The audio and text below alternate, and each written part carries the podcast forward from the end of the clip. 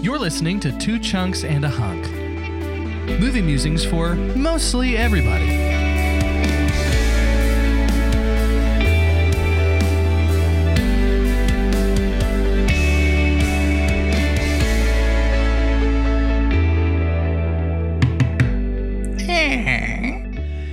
Oh, hey, patrons, come on in. Wait, no, there's somebody behind. Close the door, close the door. No, no, no, no, don't let him in, don't let him in. Uh, who's, who's back there? Does look like... Ladies? Uh, girls. Uh, even though the outside of our podcast clubhouse clearly says no girls allowed, only boys, boys or girls drool, boys forever twenty twenty, there's girls in here now. And they're really quiet. Hello. Hey. Who are you? Girls well, in here. I'm Callie Wonders. I'm Jess. And Jess I'm who? Jess, Jess who? You can tell that's his wife. Missus Doge? There you go. Our last okay. name. And that means the last one's mine. Chelsea is mine. Hi. Hi. So far, it's a normal episode. Exactly yeah, so, like all our others. Sort of a pretty standard, don't know what to do type energy right up here up top. That is um, unfortunately pretty standard for Patreon. How we normally enter, enter into this time together, which is always real special. Appreciate y'all um, giving Chelsea and I that time to make out before we started. Yeah. So I, that yeah. was very nice. I just think it's healthy and affirming for all of us to just take the time to watch, really. It yeah. was surprising how frequently you kept changing your virtual background while it was happening, but I, I really appreciate the commitment yeah. to Is keeping us entertained. Third person there? We're committed to a theme. That's the pup. That's the dog. I don't like saying that's Nana because it does feel like... Our grandma, Gam Gam's here. Gam, and then all the things of like, well, Nana pooped in the cage again, like start sounding inappropriate if people don't think that's our dog. Well, also, she doesn't poop in her cage. Up. She doesn't poop in her cage. No, Chelsea she's a big girl. Nana. She is. She's still alive. It's just the quarantine. The quarantine is what's kept Jess from our sweet, sweet pup. Yeah, the, only the quarantine and not the ethereal boundaries between life and death. We no, do want to no, make no, no. that clear. Yes, Nana is absolutely. Not waiting beyond the walls of this life for us to no, hang out no. with her. She's still no. here. She is alive and well. Or, or so we have been led to believe. Hey, I have an idea. Yeah. I, I don't know if we've thought about this. We should talk about a movie. Okay. All right. And sure. Sweet. Awesome. I need I need a thumbs up. It's just yes. like, good. It's like an exit row on an airplane. I need verbal consent from everyone.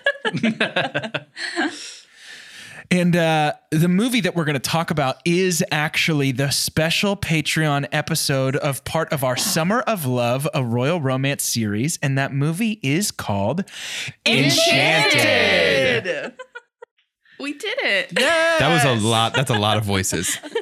At least double the normal. And speaking of Enchanted, boy, aren't we. Amen. Us boys here.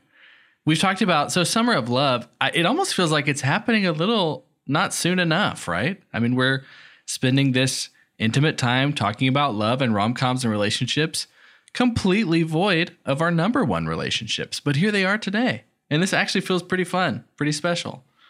Um, it's uh, it's so magical, I would it's say. It's pretty magical. We're glad to have everybody. For the Patreon episode, uh, it was gonna we were gonna have it for uh, Cars three, but this felt way more appropriate. Yeah, in the middle of in the middle of watching Cars three, I was just like, something's not right about this yeah. one. You Jess know? Is too into it. I I mean, it would have been like a lot of energy coming in really hot, and so I was like, okay, guys, I'm sorry, we got to pivot. I didn't know this is my wife's favorite movie. Yeah, we got to do a different one that she there- likes less. There was about a three-hour period after Callie and I watched Cars three where no matter what I said or asked her, all she responded with over and over again was just ka-chow, ka-chow, ka-chow, just non-stop. So anyway, to, to get started talking about this movie, there's nothing I want more than a synopsis from Pick a Doge, Any Doge. Sure. The top one. Do it, do it exactly like I do it. Every week. Okay. A young maiden in a land called Andalasia, who is prepared to be wed, is sent away to New York City by an evil queen, where she falls in love with a lawyer. Oh, yeah. Yeah. Do I do it like that? Sorry. I, Wait, I thought that was, I was looking away. Oh, so yeah, now this, it's Doja's turn? That one come, came to us uh, courtesy of I M D B user Dylan Penrose, which is maybe the most normal name I've ever seen on this website. Yeah, it seems like a pretty pretty typical first and last there, Dylan. Uh, here to balance that out is an I M D B synopsis by The Color Orange. Just as a concept? Written by Orange. The beautiful Princess Giselle, Amy Adams, is banished by evil Queen Nerissa, Susan Sarandon, from her magical, musical, animated land and finds herself in the gritty reality of the streets of modern-day Manhattan. Shocked by this strange new environment that doesn't operate on a happily ever after basis, Giselle is now adrift in a chaotic world badly in need of enchantment. But when Giselle begins to fall in love with a charmingly flawed divorce lawyer who has come to her aid, even though she is already promised to a perfect fairy tale prince back home, she has to wonder, can a storybook view of romance survive in the real world? Hey, Ooh. boy howdy, ain't it a chaotic world in need of enchantment, though? I mean, that's dead on. That's my Twitter bio. Yeah. That's what I am. So usually at this part, we'll go ahead and start talking about kind of what's in the movie, what was on the screen while we were watching it, what kind of that made us feel in our hearts. Yay, I liked this movie. Okay, no, that's great. Seriously, let's let's talk about that. So you, you really did like it, Chelsea. I did, yeah. What What is it? So from the start, can you put yourself in the position of the first time you're ever watching Enchanted? And what are you thinking when it starts, you know, so classic Disney cartoon, that whole vibe? Like, what, what are you feeling as that's going on first time and this time? Well, I feel like I watched it older, like as an older human being. So whereas other Disney cartoons I watched way, way young. So it felt very nostalgic watching this. Nostalgic at the very beginning, just for like a phase of life, essentially. Yeah, just back cool. in childhood, constantly watching Disney cartoons. Yeah, I think I was surprised by it starting animated. I loved the animation. It it felt very, um, like you said, nostalgic, but it also, I knew it was Amy Adams and Patrick Dempsey, and so I was kind of surprised that it started animated, but it was really fun. I liked it a lot. You had seen this before, though, right, Callie? Was this yeah. your first time? I'm talking about the first time I saw it. Like, that's when I was surprised. I have and always will be a fan of animal anythings, especially when they're animated, because they're just cute and adorable all day long. Um, and so the first time that I watched this, I remember, like, freaking out with my family about, like, the cute little animals, because that's what I do with every, like, animated movie. And I am pleased to announce that I definitely did that this year. Or this year, this time. This year, with our annual viewing of Enchanted. It's Enchanted Day here at the Dozier household. Yes, we celebrate. It's a wonderful holiday. You said it's we, June first, so time June to watch first. Enchanted. Time to watch it. I think, you know, props. I definitely pump on the artists that did this cartoon version of everything, because they're not actually Disney artists. Right. These are the people that Isn't did that Curious wild? George. So they did a great job of that, and it. At first, I thought I was going to be commenting on how fun is it is it for these Disney artists to actually do characters in the likeness of the people that are doing the voice acting, um, but that wasn't even the case. It's not even Disney artists, but I think that's definitely fun and helps with the transition of when we get to see them in real life, um, because you can tell. I mean, I think there's probably that moment too, and this is what two thousand seven, so Amy Adams isn't huge yet. Right. Yeah. She's still like already been nominated for an Oscar and stuff. But um, this is a moment that you're like, oh, wait, you kind of already look like a princess. Like it, it fits really well. So, yeah, I, I think starting with a cartoon feels like it has to be there. Is anybody else disappointed that we never see a cartoon Patrick Dempsey at any point? Yeah. I don't, I don't know. What's know. the difference between a Patrick Dempsey cartoon and a James Marsden cartoon? Oh, a little oh, bit less hair? You know, it's it's funny that you asked that question, because uh, it's crazy, the differences. I, Jordan's like, I do have some drawings right here. Yeah, if you'll... Uh, my life's work. Let me share my screen. I can show you some sketches I've been working on today. See, this one's clearly Dempsey. You can tell because uh, of his his doctor's uh, coat. His That's right. His doctor's coat from the doctor the coat. Grey's the Grey's yes. Anatomy. Oh, oh uh, it was a Grey's Anatomy tie over. Mm-hmm. Oh, big time! Wasn't this whole oh. thing that?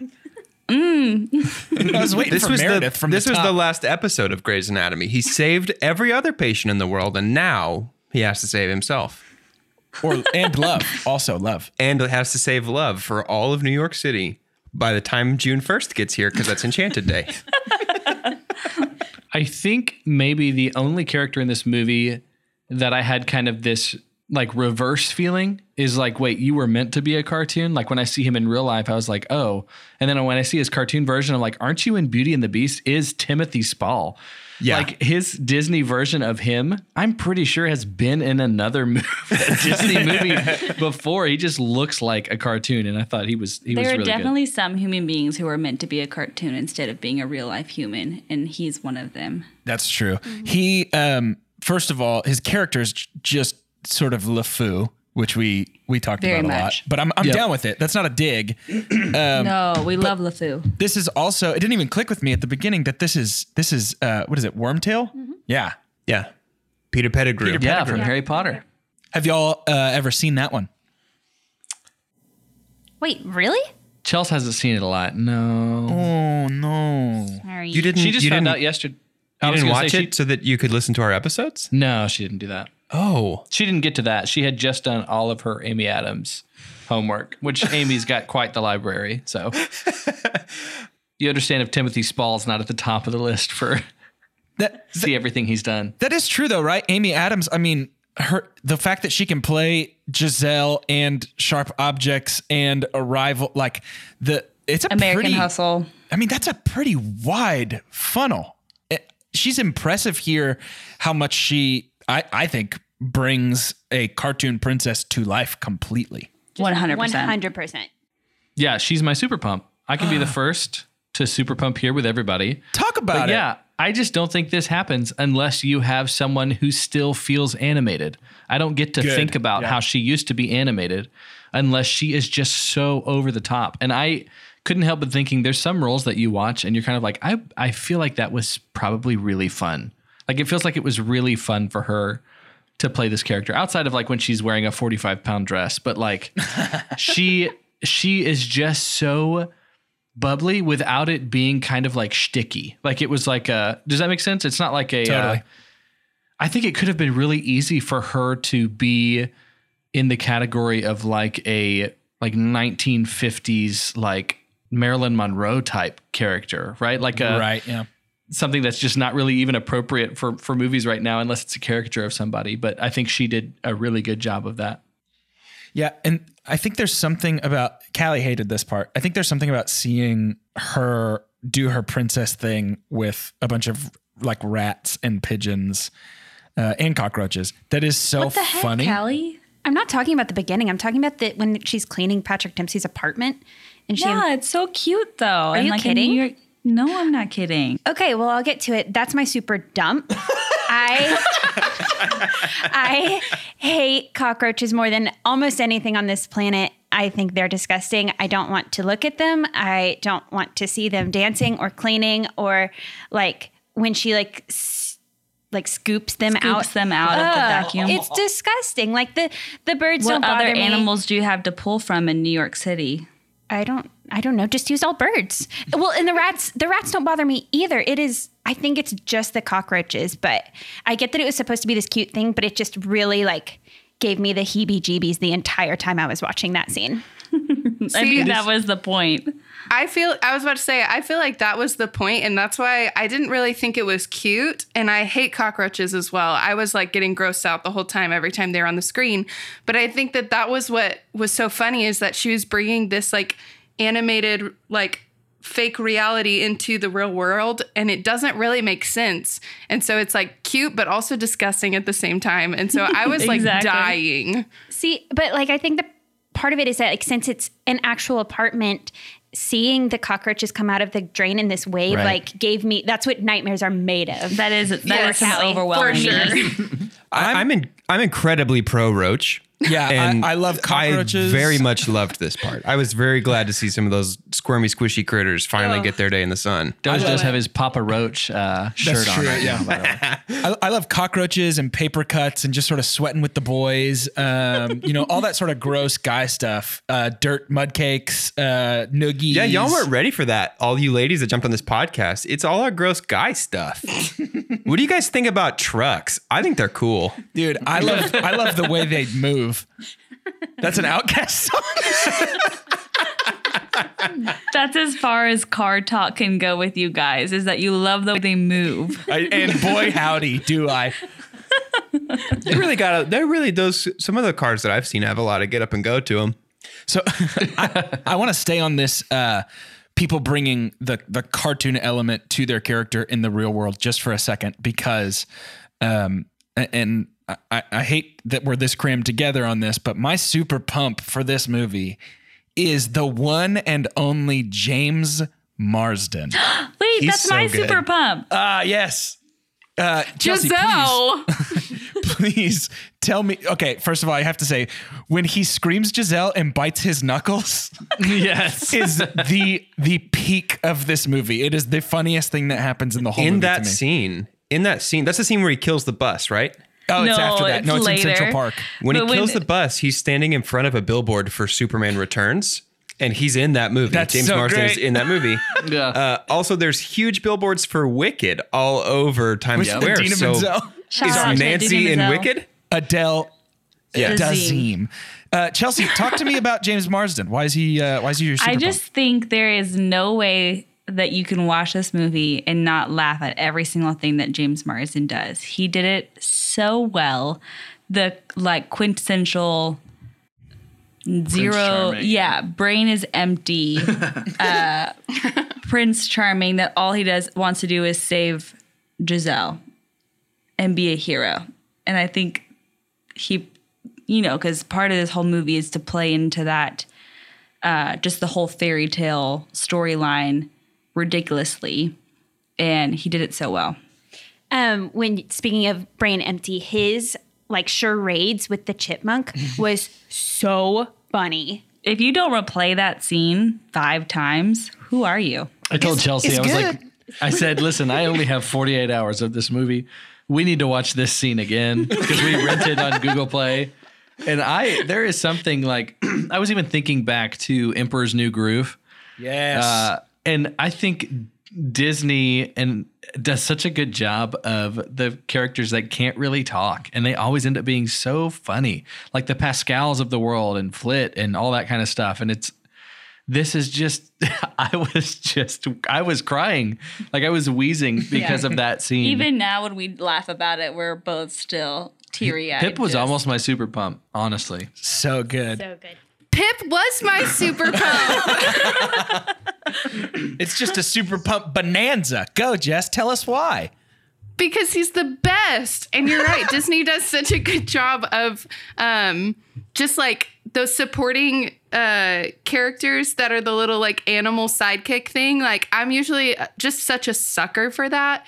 But specifically Pip, I was just like gushing over him, especially in the real world. I actually prefer him in the real world than I did yeah. in the animated sense, because he was like sassy, but in a cute, adorable chipmunk way.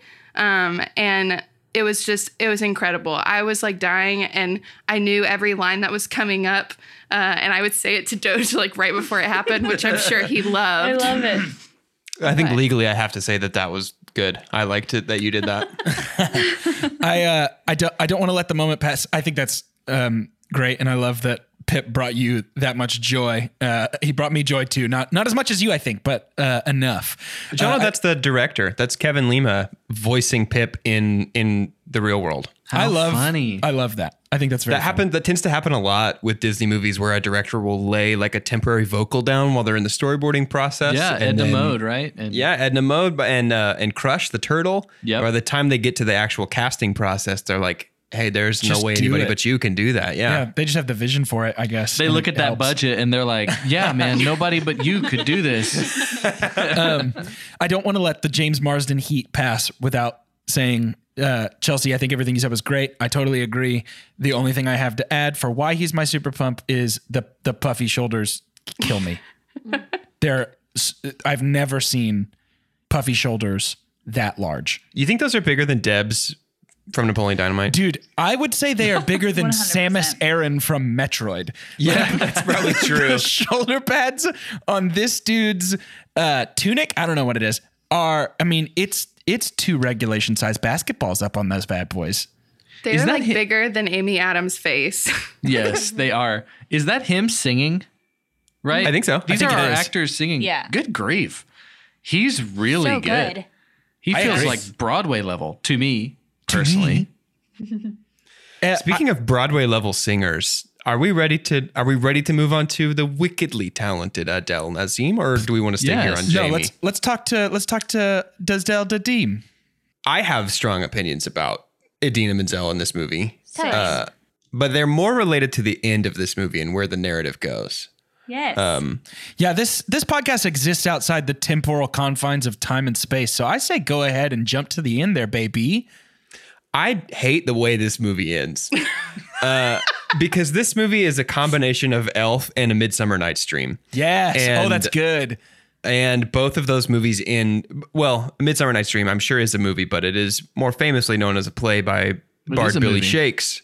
Um, and both of those end better than this. There is no compelling reason for the couples. There's a compelling reason for half of the couples to switch, but there's no reason for Nancy and James Marsden to be together other than we can't we can't leave a single person single at the end of this movie. Did you say this is your super dump? Yes. Cosine. Yeah, this, this is, is my, also super, my dump. super dump. My uh, super dump kind of ties into it because I feel like in order to make this work, I would be okay with it if Idina Menzel sang at the end. She literally goes into a world where they're singing constantly and doesn't sing a note. That so how was, do you end her in a world that they're singing and she doesn't sing even even like a fraction of the chorus or the verse or of anything at the end? Nothing.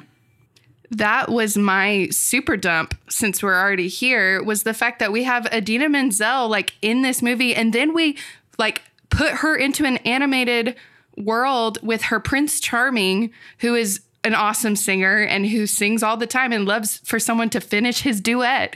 And we don't get any of that at yeah. the very exactly. end. What if they sang that song at the end and she just blasted out with that Frozen sound we all know and love? Yes. A good version of the song they're singing at the beginning. She was yep. just like, I, my love is for you is so strong that the last thing in the world I want to do is let it go, let it go. Yeah.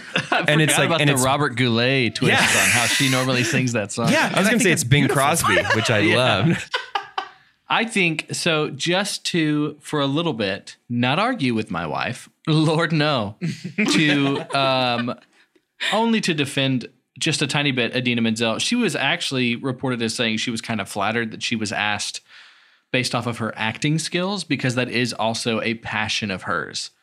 And so I think ultimately, like, there's good parts to that too. Yes, everybody wants to see her sing, but it's like she doesn't just do that. Right. You know, there's other things she does. I know that as one of her ginormous fans. That's right. I can appreciate her just acting. How the heck do you put Idina Menzel in a movie and don't even, I don't know, a little bit at the end? The producers, the director, who's the one in charge of those things? I don't know. Why am I here? It's Pip. Like asking Odin at the end of Thor to look at the camera and be like, no, that's no. not what we're asking. No, it's not. It's super not. If you put, if it was, if Thor was a horror movie, if Thor was a, a horror thriller, then yes, it would be like asking him that. But this, to me, like, it's great that Idina Menzel's happy that she was cast because she is a good actress. Let's A, let's put her in a movie where she can act, and B, let's not put her in a movie where every other member of the main cast has a musical number. Right. It's not like she's in a, a speaking only movie and then it's like, why didn't she sing? It's a musical. Like, right. Right. Come exactly. on. It would be like, it, I, I actually agree with everybody. I just want to take a step outside of this and say, I'm just trying to make a good podcast episode. So I it am, felt like everyone was so happy no, and agreeing on everything. No, no, so I was like, no, no, why don't I'm we just stir with, this pot up? I think I'm content with an okay or even bad podcast episode. Okay. I am happy with Idina Menzel only acting in this movie until the very end, where it feels like I agree. Everything is primed for her. Like, oh, we're going to hear it. We're going to hear her. We're going to hear it. If there was not that tease, I would not be complaining. Yep. Yeah, that's valid. one hundred percent. But I'm going to keep complaining. So that's half of my super dump. The other half is the big dragon just doesn't really look good or make sense. And and we have a wild third act escalation in this, the same way that we do with Elf, where the conflict is really, really grounded in Elf. At first, it's really, really grounded. And then suddenly it's Santa versus the military. And it's just out of control strange. And then we have this overblown conflict in the third act where it's like, okay, it's all love and internal conflict, except we don't really know how to resolve that super well. So let's introduce a cartoon dragon to New York City, which is a fairy tale trope, but it just doesn't work for me. So we actually talked about how we thought that most of the C G I in the movie was really good, like the little chipmunk and like a lot of it was good. And then the very end, I hated the dragon. I didn't think it was necessary. I feel like even the stepmother can be the villain without weirdly turning into this dragon that I don't think worked very well. Right. It was like they were trying to, they talk about how Giselle was supposed to be equal parts like Cinderella, Snow White, and a sprinkled a little bit of Ariel. So it feels like they were trying to, in homage, be like, wow, the villain's kind of like this too. Remember the evil queen, which she's like ninety-nine percent the evil queen. And then she becomes Maleficent at the end and like just turns into this giant dragon. And you're right. I, I agree. It feels inappropriate. And my super dump, honestly, is uh, Nerissa, that character in general. I think with how creative this movie was and how thoughtful it seemed with every other character, um, at least every other character that has a lot of screen time, I feel like they could have done a lot more. I feel like this character could have been a lot of people's favorite if we had played it well. I think it's cast well. Dude, Susan Sarandon is, is wasted. Yeah. In this movie. Yeah, she's I perfect. do think yes. she's wasted. And doesn't she doesn't sing either, right? No. Yeah, so it feels like singing is really only reserved for two people, which is strange, which isn't like a Disney movie, but... Well, no, Patrick Dempsey, he sings to uh, Giselle while they're That's dancing. Right. Yeah. very, oh, yeah, very poorly. To that song that totally should have been Michael Bolton. Disney, I know you have a lot yes. of money. That was made for him. Was, Who's this kid? Was that, was that kid supposed to be somebody? Like, were, were we supposed know. to be like, oh, it's I think his, it's Dylan. His voice is what, yeah, his voice is what made me think this should be like a famous person. He actually was great. Yeah. But. Hey, do this, this feels like a loaded question. Do, do balls happen? Like, are, how often are you guys just sort of stumbling upon an open invite to, like, the local ball? That's actually the thing I miss most from the pre-quarantine world is how frequently we would go just tear it right the heck up at a ball. I thought it was weird how, like, apparently everyone got the memo that it was a costume party except for Giselle. Yeah. Everybody's well, dressed. Except, and then Giselle's... Giselle's like, I'm br- oh, this whole thing? I, I don't know. Oh, what's up? I'm here for junior prom. Let's right. get dancing. Right. She always has to stand out, though, because before she was the one wearing all of the like gaudy, yeah. weird stuff. And then now she's like wearing like just normal things because she's got to stand out. But I think it's super weird that she's wearing like yeah. a junior Why? prom dress. Why does, and this is this is a quote from our Patrick Dempsey's character's daughter. But why are we keeping a dress in a drawer in your house as a currently single man for emergencies? No, she pulled out a credit card. That's right. It was a credit card. But you didn't see it. You unfold it. If you fold it a certain that's way, you right. unfold it Wait, and it becomes right, a dress. That's right, that's right. I remember thinking that's at the moment how weird it would be that it was a dress. And I think... I decided to I decided to just hold on to that. Did y'all see how many shopping bags they had? Like, they spent so much money, like, for an emergency. I can tell you a lot of things that I would put on my emergency list, Callie. That's fair. Uh, I, one, one time uh, during this uh, quarantine period, Callie did go to buy uh, bread and a couple other groceries and came home with Little Women on Blu-ray. So, I mean... Sort of a, an emergency fund situation. Good movie. If you've seen the movie, you knew that that was an emergency. That's kind yeah, of like the dress of movies. I've all uh, Doge. I have always said that. And it didn't it didn't win Best Picture, but it did win Most Similar to a Dress at the Oscars. So, and is it blue or gold? That's the, the real question, I guess. Gosh. Hey, I want to talk about LeFou, if we can. Uh, old Peter Pettigrew. Uh, Nathaniel. Nathaniel. So it's good. It's good. Nathaniel has, I have the weirdest reaction to his character, right? Because it's like half the time I like him. And mm-hmm. half the time I'm utterly bored by him. And those two things can coexist within the same breath of his character for some reason. Yep. Nathaniel feels to me like the most clear distillation of the fact that this movie was made for children and their parents and not only adult, grown up, aged people. Yeah, I think I think that's totally valid. I mean, you get things like the him looking at the apples in the soup in the kitchen, right? And it's it's fun and it's out there and it's so creative to have that be the way. But then his interaction with that chef is so like Scooby-Doo slapstick weird out of yeah. nowhere. Yeah. And it's like, ah, pick a lane. He could have been great. He could have been so funny.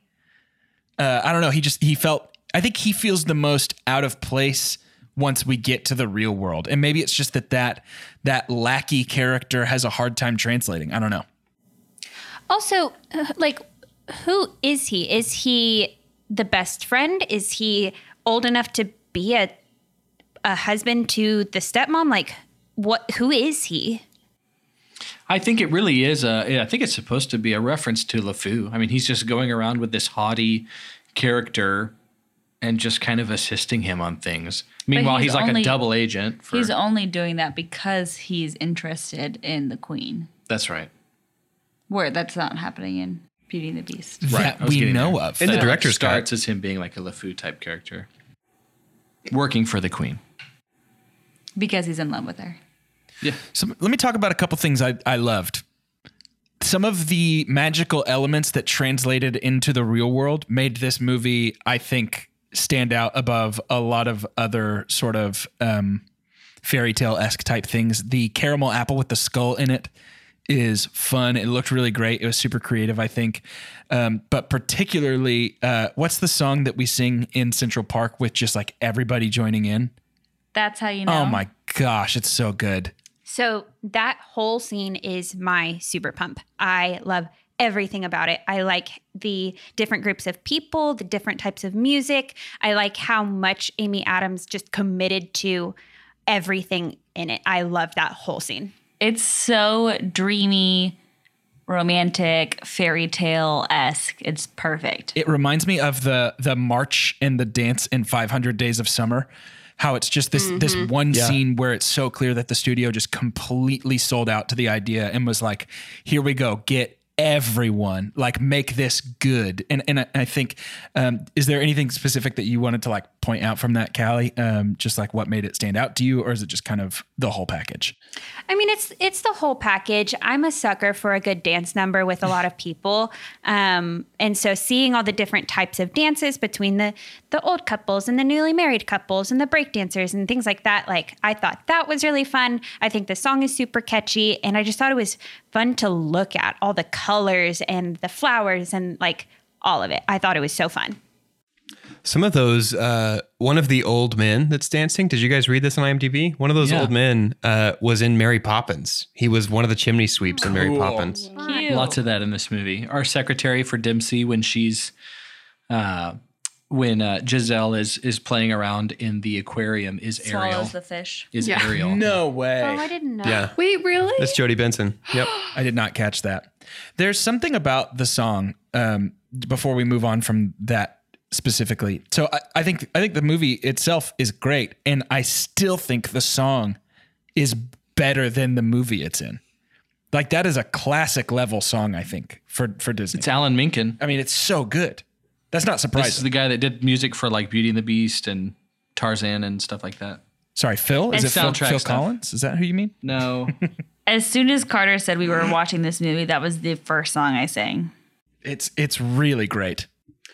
While we're talking about music, um, my super pump is actually the melodic... Sh- that tickles. Don't touch my arm like that. Recording with another that's person staying, on the microphone is interesting. That's staying in the podcast. Uh, the way, the, like the melodic structures of the of the music, both the backing music and then the music that we're singing along to whenever we're in Andalasia, is so very perfectly mid-century. Um, so that's my super pump, because that is super hard to nail, but they absolutely crushed it. And it sounds like like the Sleeping Beauty soundtrack or something like that. Just melodically, rhythmically, harmonically. It's really, really brilliant. Yeah. I mean, our our composer is an eight-time Oscar winner. You know, that did, uh, yeah, Aladdin, Pocahontas, Beauty and the Beast, Little Mermaid, all that stuff. Well, I think they did it. I think that person did a good job, and I'm not afraid to say it. I think they're talented at music and composing. Dude, that's so brave. Oh my gosh, that's so. That's brave all of our uh, all of our Oscar nominations for this movie. It actually was nominated for three Oscars, wow. and it was all music. Does it does it feel like this movie is? Spe- I'm specifically thinking of Amy Adams, James Marsden, and um, Timothy Spall, who plays Nathaniel, but maybe even a little Dempsey, um, probably not Sarandon so much, but does it feel like for some of these actors, this is one of the more joyful roles they get to play? Because when I think of Amy Adams and James Marsden in particular, they frequently play heavy or sort of, or, you know, darker parts. Um, I think this is the only happy ending James Marsden has ever gotten. Yeah, maybe.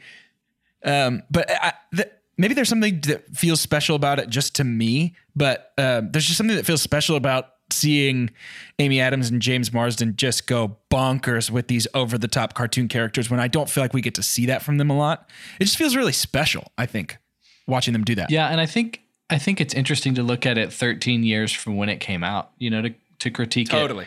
Because it's also even, you know, at that time, they're not even A-listers. Um, I don't even know if James Marsden is an A-lister right now, but it's like, I think, I, I think, think it was a, just, by the way, I don't think so. You think he's like George Clooney or Brad Pitt? No, no. I, I think called, those guys that's are called a B-lister. They're platinum maybe listers. They're, they're they've yeah, transcended sure, sure, our sure. alphabet. Yeah. I sure, sure, maybe sure. That's a discussion for a different time.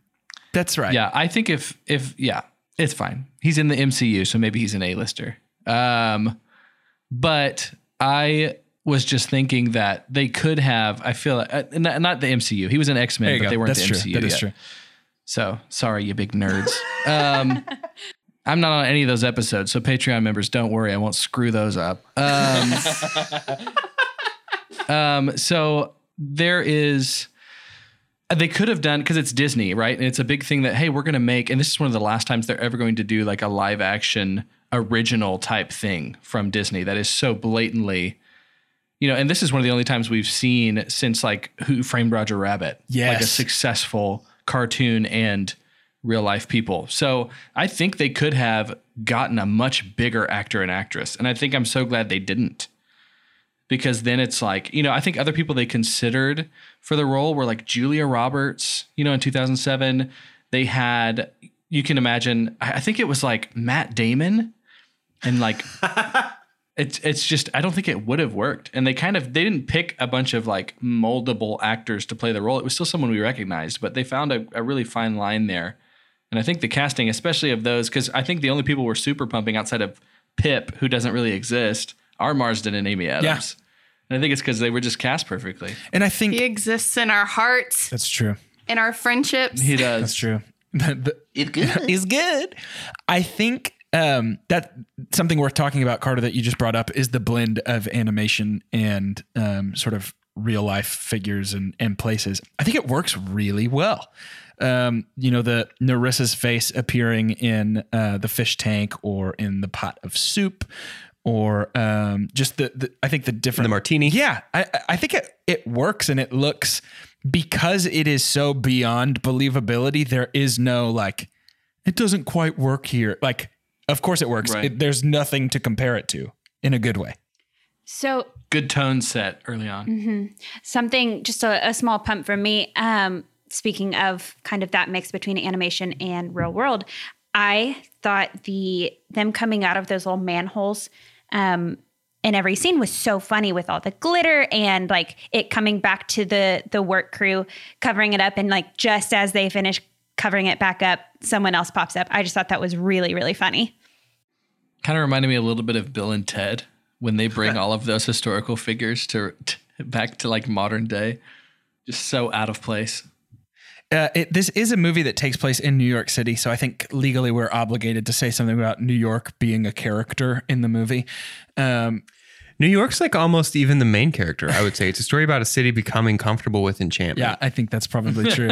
uh, but some of the best parts, some of the highlights are... Um, our cartoon characters interacting with a world that they've never seen or heard. The the magical box that controls the magic mirror and the steaming dragon with all the peasants inside and um, like all of those different things that they're so like confused by. The the the shower, where does the water come from?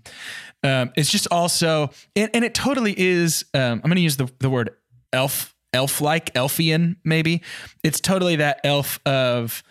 Um, you know, I like to whisper to, or uh, mailroom. That's interesting. You know, that whole innocence in a place that takes advantage of that is so interesting to watch. Um, and I honestly wish there was more of it in this movie. I feel like we, I could have done with more jokes at the expense of the confusion. See, every time I was watching our our cartoon characters in the real world, I was wishing that it was Elf, because I just I I think this is great, and I just think Elf does that aspect of it a lot better. Well, and I feel like I wish there was like that montage scene that Elf has of him like finding the gum, walking along the street, things like that. Or if we just had Amy Adams having those like small little moments, like a forty-five second little bit of her just like trying to figure out everyday life that we know and are comfortable with, but would be f- very f- unfamiliar to someone that's coming from a storybook world. Um, I think that little bit would have been so, so good. Yeah, I agree. And yet also I know that if that was in there, we would be sitting here on this podcast being like, they were just copying Elf with that whole forty-five second scene, you know, like, and I, but I think you're right. Like it would benefit from leaning into what it's similar to already. Yeah. Chelsea, I think that's perfect. Can we talk about Giselle's and Patrick Dempsey's relationship? I thought it was super interesting. I think I love the dynamic of someone who is just obsessed with love, like that is the only thing they care about, and then someone who's a divorce lawyer. I thought that was really funny. Yeah, I think so too. I think it's there's a certain charm about it. It's tough though, because I mean, he got to a point with Idina Menzel of like engagement. I mean, we don't know this character's history to be like, it's not the first time he's asked a girl, you know, he falls in love too quickly, that kind of thing. But it's like, And and that's something that some of some of us dumped on is super dumped on is that like that relationship just falls by the wayside right. so quickly. But I can't help but say that I did. I mean, you do want him and Giselle to happen. What, was him at some was point? He, his and Idina Menzel's relationship? Were we supposed to root against them? Because she never did anything that made me like dislike her character. In fact, she was super cool right. with this whole situation by the end. Um, and I mean, maybe a little uptight, sure, but. Um, nothing about her made me... I think she's only uptight because she walks in and her fiance is being straddled by a woman right. fresh out of the shower. Correct. Yeah. Correct.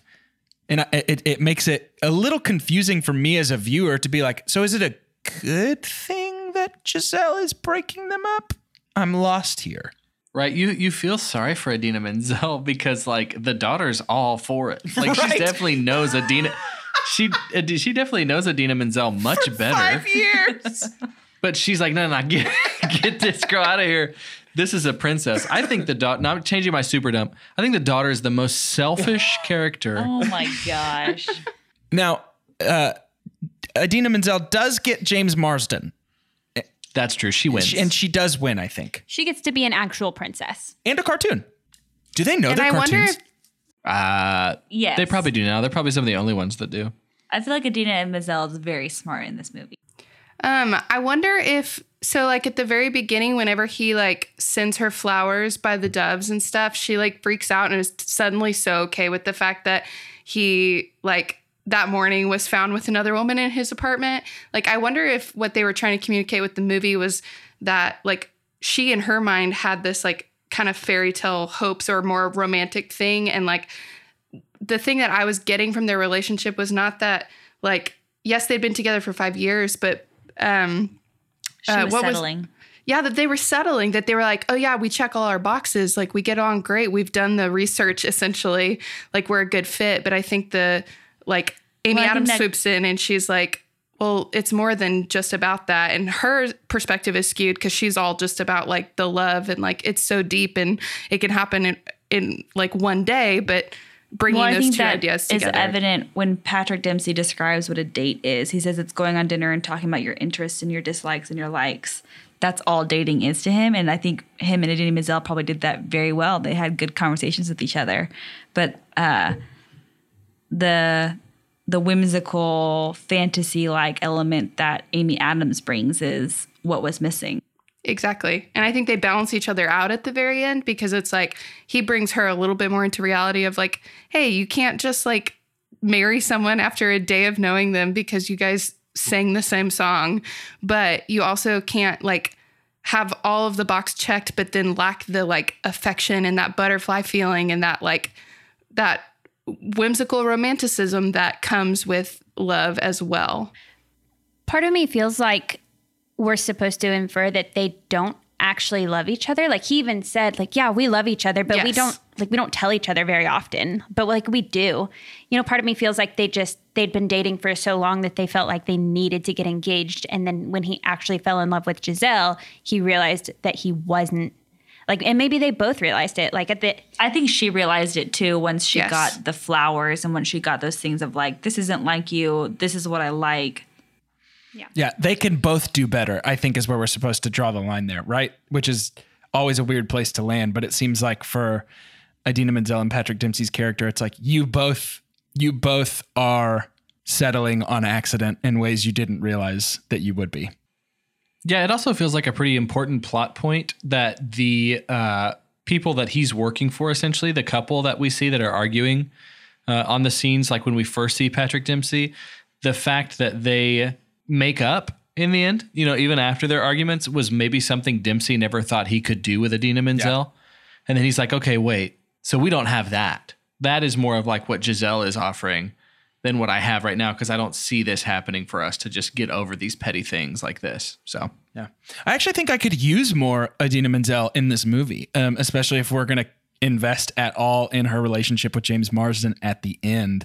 It seems like I would have benefited, and the movie would have benefited maybe from seeing her pacing her apartment, trying to figure out if this is right, or talking to um, just really anyone that isn't Patrick Dempsey um, in the whole movie at any point would have been helpful. Right. I think it could have been fun if they went on a double date. Um, 'cause like we see, we see Giselle and um, James Marsden go on a date through the city, and they're not having fun, clearly. And I feel like it could have been kind of fun to do a double date where both of them are kind of vibing with the other person. Absolutely. They, I mean, they all four need to be in the same room before the last scene of the yep. movie in order for her yep. to work at all as a character. I, I wonder if it would have made it stronger too for Nancy to be like shown throughout as wanting this whimsical love, like kind of being over the top about it. So that way when she gets pulled into this like cartoon fairy tale, like it's like the perfect choice, because she's been looking for this like overly romantic thing. And like James Marsden is like bringing that to the table. And so they're a perfect match. And so she actually like prefers to live in that kind of fantasy world. Yeah. I think what this shows us is ultimately Disney just doesn't love Idina Menzel enough. Uh, neither Elsa nor Nancy, even though they were actual princesses in an actual Disney movie, are not considered Disney princesses. Part of it is because Elsa becomes queen, but it's like, I don't know. Why are they giving her such a hard time? I couldn't get over the fact that Amy Adams, Giselle, like Disney actually had some pretty strong plans to make her one of the Disney princesses. Um, but I, from what I read, like it came down to like to pay for Amy Adams' likeness for forever was going to be not something that they were into, honestly. They can so have mine for free if they want that. Right? They can just sort of take it. At this point in quarantine, my likeness is so devalued that I might have to pay them to take my likeness. I would do that too, I think, maybe. Um, for me, you know, personally. I think the biggest thing that we can take away from this movie is Um, Idina Menzel is just sort of out there looking for a love that defies gravity. Mm. And James Martin, Mar, James mm. Martin was really just holding her down. Um, and I, holding her down. I think, I think that's right. We've all been there, you know? Did you plan yeah. that? Did you like think of that watching the movie and be like, this is going to crush on the podcast? Yes. What are you talking about? I don't get With the reference. So usually this is about the time in the episode where we would uh, rate it, but this time we're also going to using the scientific. Let's yeah, wait, let's though. wait. I was Hold just kidding. Stop! Don't do that. Uh, I think we at least need to say that I was, even though it seems a little bit not super thoughtful, like it was done in the last moment. I do like the fact that she is the hero. That we literally have. It's like a, almost a reverse King Kong. Like we literally have the. the dainty Dempsey on the top of, you know, this building in New York. And the Dempsey she has in distress. The Dempsey in, in distress. And uh, Giselle has the sword. Like, I love that. Like, they had a Disney princess. Um, the only other Disney princess I could think of was, like, Mulan or somebody that, did like, had this much action against the the antagonist. Uh, I mean, Brave is, you know, yeah. Merida as well does that. But especially with the old classic Disney feel that they were trying to have with this movie, it felt a lot like closest to a Mulan type princess, which is one, of, which is my favorite princess probably. And so I did enjoy that Amy Adams gets to be the hero. And she did it scaling a skyscraper in the rain in an evening gown. Right. So probably more like a six forty-five p.m. gown, if I had to guess. It's a dusk gown. A sundown gown, if you will. Band name. Carter, can I, um, if it's okay with you, I would love to introduce the scientific cinema scale. Well, we here at Two Chunks and a Hunk, along with the uh, brilliant minds of our wives, have crafted, created, and perfected the art of rating movies using... To be fair, I don't want to give them credit for this good scale. They didn't help us. We each asked for it, and they were like, no, I'm too busy doing wife stuff. And uh, we were like, this is important. It could be a big thing one day. And they're like, I don't care. It's your thing. I'm just saying, it feels like a little bit of coattail riding now that they want to jump on and take credit for this good Maybe scale. Maybe this is the time to reveal that Callie did all of my part of that project. I just put my name on it. oh I my did. Gosh. She would. So, uh, Ca- uh, Two Chunks and a Hunk presents Callie's uh, scientific cinema scale. Uh, it's perfect, and it is as follows. The best thing we could ever say about a movie is own it, don't lend it. Buy, buy that poster. poster. After that is buy it, followed by rent it, and then stream it. After that is forget it, and last, but certainly least, the worst thing we could ever say about a movie. God, God hath forsaken us. Uh, I'll go ahead. I'll break the ice here, because I can sense the tension when it comes to rating movies. I'll go first. I'm giving this movie an easy, easy rent it. I, uh, I think it is a blast. I love the music. I giggled a lot. And I will happily pay two dollars and ninety-nine Amazon cents the next time I'd like to watch it.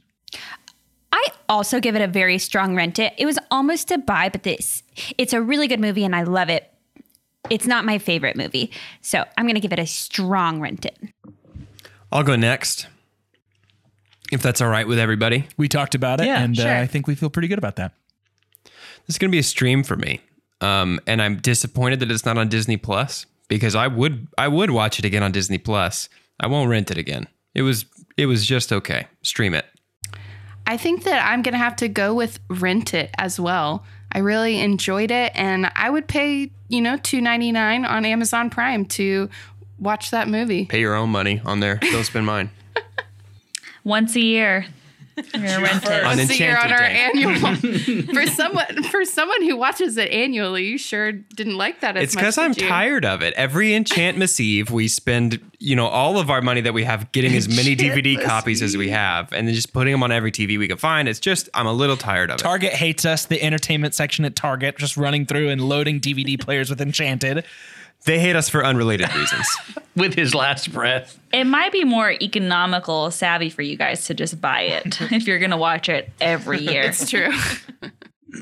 Speaking of buy it, here's the thing. I'm going to buy a cha- Enchanted, and I'll tell you why. I, I think I appreciate it for um, what it's able to do in between genres nice. for me. It's like it's... Uh, Because it is, it made our rom-com series, right? And it fit really well because we're doing uh, a royal romance. But uh, this very intentionally was supposed to be uh, an homage to old Disney and then also bringing it into uh, maybe a modern-day rom-com. It's not exactly a musical. I don't really think there's anything else quite like Enchanted. Even all of those big posters we see on the marquee in Times Square are totally different things than what this is. And so that's what I'm not comparing it to Wicked or anything like that. But I think for what it is and the fact that it was essentially a one hit wonder, I mean, this made two hundred fifty million dollars, like people liked it. And so I think ultimately they had the most important parts. I feel like they did really well. And so it is a buy from me. This movie is also a buy for me. I know, we're cute. um, it's just, it's for me, it's one of those movies that I look into my D V D collection and I'm like, what am I going to watch tonight? And Enchanted is one of those easy fallbacks because it satisfies my rom-com, happy ending, know it how it works out, going to laugh, going to sing along, fills all of my buckets. That's really all I need in a movie. Um, well, yeah, what more could you want? Gosh, I, I love when a movie just fills up my buckets. Scoob? Carter's laugh sounded like Scooby-Doo. Oh, I didn't know what that meant. Went, I thought you were saying we should we should watch Scoob. Yeah, exclamation normally point. I, normally I do suggest that we watch Scoob just sort of at any given point. I'm tired of you. I'm tired of you just always talking about I'm Scoob. Tired of us not when watching When are we going to talk about Scoob? Something else? I'm sick and tired of not watching Scoob right now. Um, here's the thing. I want to say before we close out, thank you to our wonderful wives for putting up with us. Yay. For yes, thank you. Participating, for coming prepared, for showing us up at our own craft. Thank you. You're welcome. And to end this episode of Two Chunks and a Hunk, the podcast, T M, the Patreon feed, T M, I would like for each of us to say our couple name. For Two Chunks and a Hunk, we are Jally. Ew. So good. Get you some peanut butter and jelly. For Two Chunks and a Hunk, we are Justin, Jessica, and for two chunks, for two chunks and a and a hunk, we are perfect. perfect. Nice. Really, we're the only ones not wearing glasses, so that's what nature oh, tells us. Okay, you think you're better than me.